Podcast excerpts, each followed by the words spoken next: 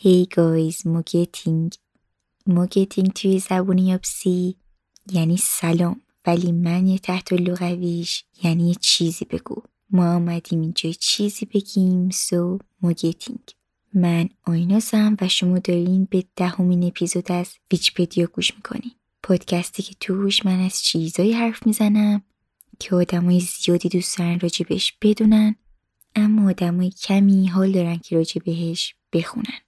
بالاخره من اینجام بعد از یه غیبت دو هفته داستانشم گفتن نداره. جادوگرم مثل آدمای دیگه گاهی مریض میشن. اما الان که اینجا نشستم پشت این میکروفون یادم اومد که چقدر دلم تنگ شده بود و حواسم نبود. دیگه انگار حسابی عادت کرده بودم که هفته یه بار اینجا چیزی رو ضبط کنم. بگذریم. امروز می‌خوام واسهتون از یکی از بزرگترین اسرار دریانوردی دنیا صحبت کنم. معمولا وقتی که راجع به کشتی عجیب و غریب صحبت می‌کنیم یا داستانهای دریایی هممون یاد تایتانیک میافتیم. اما امروز می‌خوام واسهتون یه داستان عجیب تر از تایتانیک تعریف کنم. یه روزی یه کشتی باری به اسم Dei Gratia توی مسیر خودش از نیویورک به جبل‌الطارق برمیخوره به یک کشتی با بادبانهای کشیده و شناور روی دریا. سعی می‌کنه واسه این کشتی علامت یا پیام بفرسته حالا به شکل و شیوه خودشون اما هیچ جوابی نمی‌گیره. متوجه میشه که این کشتی خالی از سکنه خالی از هیچ آدمی بدون خدمه و ناخدا بدون هیچ مسافری روی آتلانتیک پهناور یا همون اقیانوس اطلس. شناوره. اسم کشتی که روی بدنش حک شده بود و می‌خونه و روش نوشته بوده ماری سلست. حالا داستان خود این کشتی چیه؟ داستان اینه که این کشتی 3 نوامبر 1872 از بندر نیویورک با بار 1701 بشکی الکل هشت خدمه دو تا مسافر که دختر ناخدا و همسرش بودن راه میفتن اما ناپدید میشن توی دریا.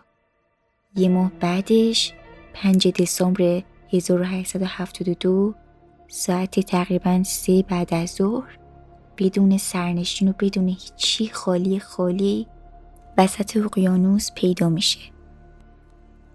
کاپیتان کشتی دیگراتیا که هیچ کسی توی اون کشتی نمی‌بینه خودشو به کشتی میرسونه تا ببینه اونجا چه خبره.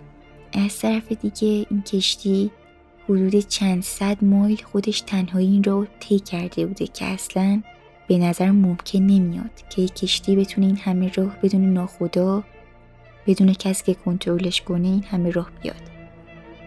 خلاصه که میرن توی کشتی و میگردن می‌بینن یکم باقی مونده غذا هست چند تا تیغ زنگ نزده هست آتیشی که تازه خاموش شده هست. و آخرین یادداشتی که پیدا کردن از ناخدا و محاسباتش مال چند روز پیش بوده. به نظر می رسید که سرنشینای کشتی خیلی بیون قدمه کشتی رو ترک کردن اما چراش اصلا معلوم نیست. تا امروز هیچ کدومشون پیدا نشدن و هیچ کس دقیقا نفهمید که چه بلایی سرشون اومده. به این کشتی یا همون ماریسلس میگن کشتی ارواح. چون که توضیح بهتری براش هیچ وقت پیدا نکردن. خلاصه که ناخدای دیگراتیا بعد از بررسی کشتی و مطمئن شدن از اینکه همه چی خالیه و هیچ کس نیست و چیزهای باقی مونده تازه هستن کشتی رو برمیداره و با خودش برمیگردونه به بندر. بعد از این همه شروع می‌کنن راجع به این داستان این حادثه تئوری ساختن. به هر حالی عده وسط اقیانوس یهو گم شده بودن. و هیچ جورم هیچ کس نمی‌دونست چه بلایی سرشون اومده. گفتن که شاید دزدای دریایی به کشتیشون حمله کردن و سرنشینا رو کشتن. اما این تئوری رد میشه به خاطر اینکه دزدای دریایی قارت می‌کنن. اما هیچی از بار کشتی یعنی اون 1701 بطری الکل کم نشده بود. و همینطور هیچ اثری از خشونت و درگیری روی کشتی دیده نمی‌شد. بعد از اون گفتن شایدش عامل خارجی نبوده شاید این کشتی خودش از داخل از هم پاشیده یعنی چی؟ یعنی یه دونه شورش داخلی اتفاق افتاده. ملوانا با اون الکلایی که توی بار کشتی بودن مست شدن یه شورش درست کردن ناخدا رو کشتن ولی خب کجا رفتن؟ این تئوری هم رد میشه. به خاطر اینکه قایق نجات کشتی سر جاش بوده. و الکلی که توی بار کشتی بوده الکل صنعتی بوده. اصلا قابل مصرف نبوده. تئوری بعدی میگه که یه ماهی مرکب یه هشبای بزرگ یه حیولای دریایی یهو از زیر آب در اومده و کشتی رو به زیر آب کشیده و سرنشیناشو دزدیده یا برده خورده یه همچین چیزایی.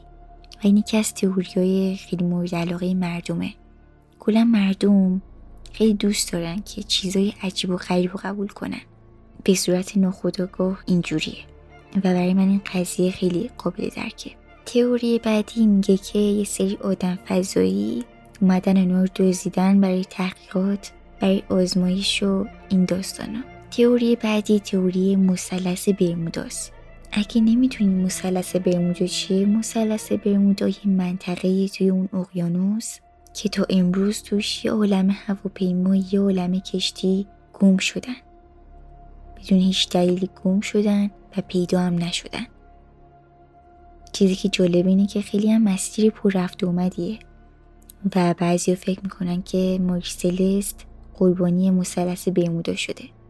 توی بررسی که از کشتی کرده بودن متوجه شدن که یه تکه از چوب کشتی که خیلی کوچیک بوده کنده شده. اما خب نفهمیدن که چرا یه چند تا لکه هم پیدا کرده بودن که اولش فکر می‌کردن لکه خونه اما بعد متوجه شدن که نیست به غیر از این هیچ تغییر دیگه توی بدنه و شکل کشتی نبود با دست نخورده بود و همه چیز مرتب و سالم به نظر می رسید. خلاصه که آخرش نفهمیدن چی شد. اما چیزی که جالبه این کشتی اروا یا همون ماری سلست گذشته درست و حسابی هم نداره. بعد از این اتفاق مردم شروع کردن راجع به این کشتی افسانه ساختن و داستان گفتن. اما یه سری از اتفاقایی که واسش افتاده از افسانه خارجه. این کشتی رو توی کانادا می‌سازن و توی اولین سفری که شروع می‌کنه ناخدا وسط این سفر مریض میشه. سخت مریض میشه خلاصه و وقتی که برمیگرده از سفر میمیره. یادم رفت بگم اسمشم می‌ذارن آمازون. بعد از اون کاپیتان رو عوض می‌کنن و یه مدت بعد توی یه جزیره ای درگیر طوفان میشه و تقریبا به گل میشینه. بعد از اون صاحبای مرسلست اینقدر که این کشتی داغون شده بوده فکر می‌کنن که دیگه عمرن این کشتی درست نمیشه. میان که بذارنش کنار که چند روز بعد یه بازرگانی به اسم الکساندر مک میاد بقایای این کشتی رو می‌گیره و تعمیرش می‌کنه و دوباره میندازتش تو آب. اما این دفعه اسمش رو عوض می‌کنه اسمش رو می‌ذاره ماری سلست. بعد از این الکساندر مک یه بدهی خیلی سنگین بالا میاره ورشکسته میشه و طلبکاراش میان موریسلیس رو ازش به عنوان قرامت برمیدارن. در واقع ازش می‌گیرن. بعد از اونم می‌رسه به دست آخرین ناخداش بنجامین بریز که اتفاقا داشت کلا این حرفه ناخدا بودن و دریانوردی رو ترک می‌کرد و می‌خواست که بره کار دیگه انجام بده. که اونم یه روز بی خبر از دنیا و داستاناش ماری سلست رو میندازه توی آب و دیگه هیچ وقت بر نمیگرده. خیلی میگن که ممکنه ناخدا خودش بهش جنونی دست داده باشه و همه رو به کشتن داده باشه. یعنی بانی همه اتفاقا خود ناخدا بوده باشه. اینو همین جوری یهو نمیگن اینو میگن به خاطر اینکه ناخداها و ملوانا کاپیتانای کشتی کسایی که همچین شغلایی دارن خیلی تحت تاثیر فشارهای روانی هن. من چند تا مقاله راجبش خوندم راجب تاثیر شغلشون در واقع تاثیر روانی شغلشون روی سلامت روانشون و reaction های هیجانیشون و یه سری آزمایش و تحقیق انجام داده بودن و متوجه شده بودن که واقعا فرق هست بین عملکرد هیجانیشون با آدمای عادی. یعنی آدمایی که این شغل رو ندارن. و این خیلی جالب بود. بعد از چندین سال یکی پیدا شد به اسم فوستایک. ادعا کرد که من یکی از بازمانده های موریسلستم و شروع کرد داستانش رو واسه آدم و روزنامه ها و دنیا تعریف کرد. بعد ازش پرسیدن که خب اسم تو که اصلا توی اسم مسافرای این کشتی نبود. گفت من یکی از دوستای ناخدا بودم که به یه دلایلی بعد از آمریکا فرار می‌کردم ناخدا میاد منو به صورت یواشکی و غیرقانونی توی کشتی خودش جا میده که من فرار کنم. ناخدا که همسرش و بچهشم همراه خودش ورده بوده از نجار کشتی می‌خواد که یه سکوی کوچیک برای دخترش درست کنه. برای همین یه تیکه از چوب کشتی کنده شده بود.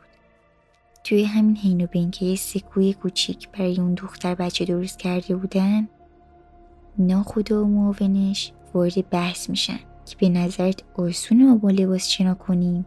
ناخدا و معاون میپرن توی آب که امتحان کنن و بقیه سرنشینای توی کشتی جمع میشن روی این سکوی کوچیک تا اون دوتا رو تماشا کنن. اما خب به خاطر اینکه کوچیک بوده و ضعیف بوده و این حرفا همشون پرت میشن توی آب و از غذا اونجا چند تا کوسه بوده و می‌خورن اینا رو. می‌دونم شاید به نظرتون احمقانه اومد به خاطر اینکه چون واقعا احمقانه است. خیلی به این اعترافای این مرد شبه وارد شد به خاطر اینکه هم عجیب و مسخره به نظر می رسید هم یه سری ادعا داشت که نسبت به تحصیلاتش و اون پیشینه که داشت خیلی عجیب بود. مثلا گفت وزن کشتی 600 تن بود در صورتی که اصلا ممکن نیست. وزن کشتی یک سوم این وزن بوده قبلا. یه جا هم گفته بود که ملوانا انگلیسی بودن اما ملوانا بیشترشون هلندی بودن. آخرش تا امروز نفهمیدیم که چه بلایی سر موریسلست اومده اما به نظرم حسابی نفرین شده است. حتی ضبط این اپیزودم نفرین شده بود. من چهارده روز سعی دارم اینو ضبط کنم و همش اتفاق میفته مریض میشم و این داستانا. خلاصه که دنیا عجیبه. ممکنه یه روزی مثل کاپیتان بنجامین در حالی که کلا داریم ناخدایی و می‌ذاریم کنار یه ماری سلستو بگیریم بریم و وسط اقیانوس اطلس گم شیم و دیگه هیچ وقت پیدامون نشه. نمی‌دونم صدای منو شب میشنویم صبح میشنویم موقع خواب میشنویم پشت فرمون میشنویم هر جا که هستیم اینجا که ساعت پنج و چلو شش دقیقه صبح هوا تاریکه و من باید بگم شب بخیر.